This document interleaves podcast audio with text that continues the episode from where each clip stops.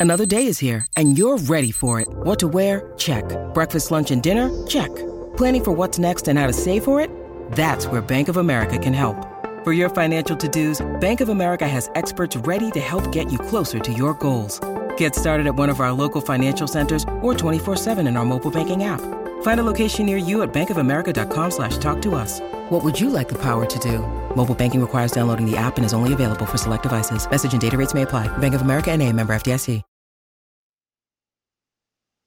Okay, let me clear my throat and then we'll jump in.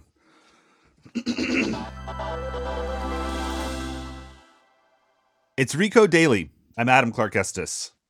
The Great Resignation, the Big Quit, the Great Reshuffle, whatever you want to call it, we're living through a time when people in the United States are still quitting their jobs in mass. Rani Molla, Recode reporter, how would you describe year two of the Great Resignation?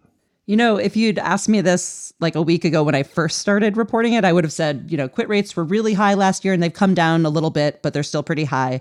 But then the new Bureau of Labor Statistics data came out and it looks like quit rates have jumped right back up. They're up to 3% again, which is really high. That's as high as it's ever been. What's changed though is who's quitting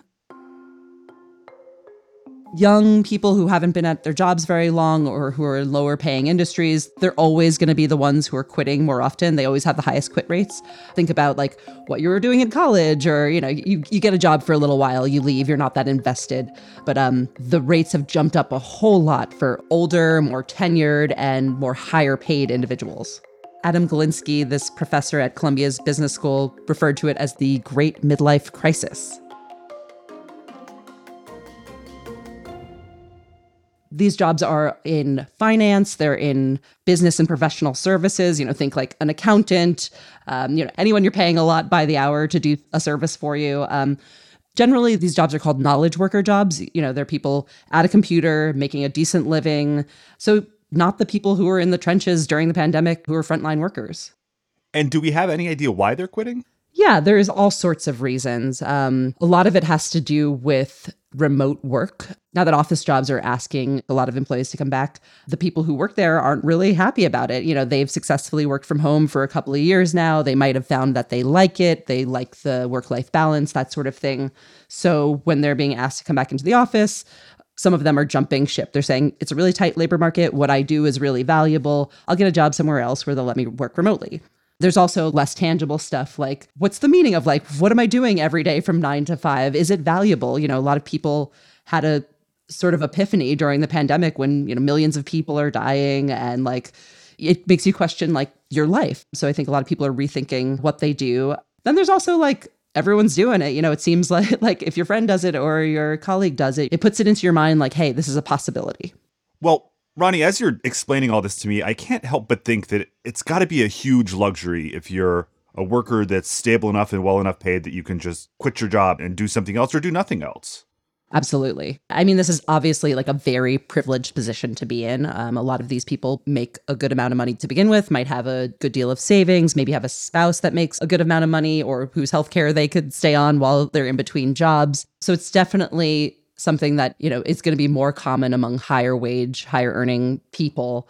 That money gives them the freedom to decide, you know, what do I really want to be doing with my life? Do I want to be working remotely? Maybe I want to take on some gig work, something that's a little less secure, but that might be fun and interesting or just part time. Or maybe I want to start my own business. Are we seeing that happen more often? As of last year, there was like a record number of new business applications you know, maybe you used to work for someone else and now you're tired of it and you're like, hey, I'm going to do the same thing, but for myself. Um, there's also been sort of a transition in the types of businesses that people are forming. Earlier on in the pandemic, it was a lot more e commerce stuff, you know, which sort of made a lot of sense. Everything was being sold online. And now a lot more business professional services startups are coming out, you know, people deciding that they're going to be an accountant for their own business as opposed to working for someone else. And I'd also imagine that a lot of people are quitting because it's still a pretty hot job market out there, right? Yeah. If everyone's quitting their job, that means a lot of jobs open, which is the situation that we're in right now. That means that, you know, you're a hot commodity. Not a lot of people are getting fired right now, we know. So it's a good time if you have marketable skills. And even if you don't, to try to find another job.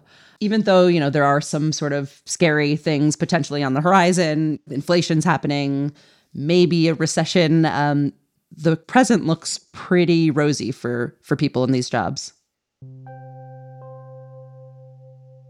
Okay, so the Great Resignation, this has been going on for two years. You hinted that the future might be grim. I have to ask, when does this end or how does it end? Isn't it bad for the economy at a certain point for everybody to stop working? Well, I think there's there's two things that could happen. One, maybe solve the underlying problems that are making people jump ship, which is like I don't know, let a lot more people work remotely, make jobs better, you know. that's sort of a, a squishy answer. Or, you know, there's just a recession that shuts down this hot job market because there's not that many jobs out there and then people are going to have to make less pleasant decisions. Okay, Rani, thank you for joining us. Thanks for having me. Today's episode was produced by Taylor Macon and engineered by Melissa Ponce from Hemlock Creek Production. I'm Adam Clark Estes. Thanks for listening.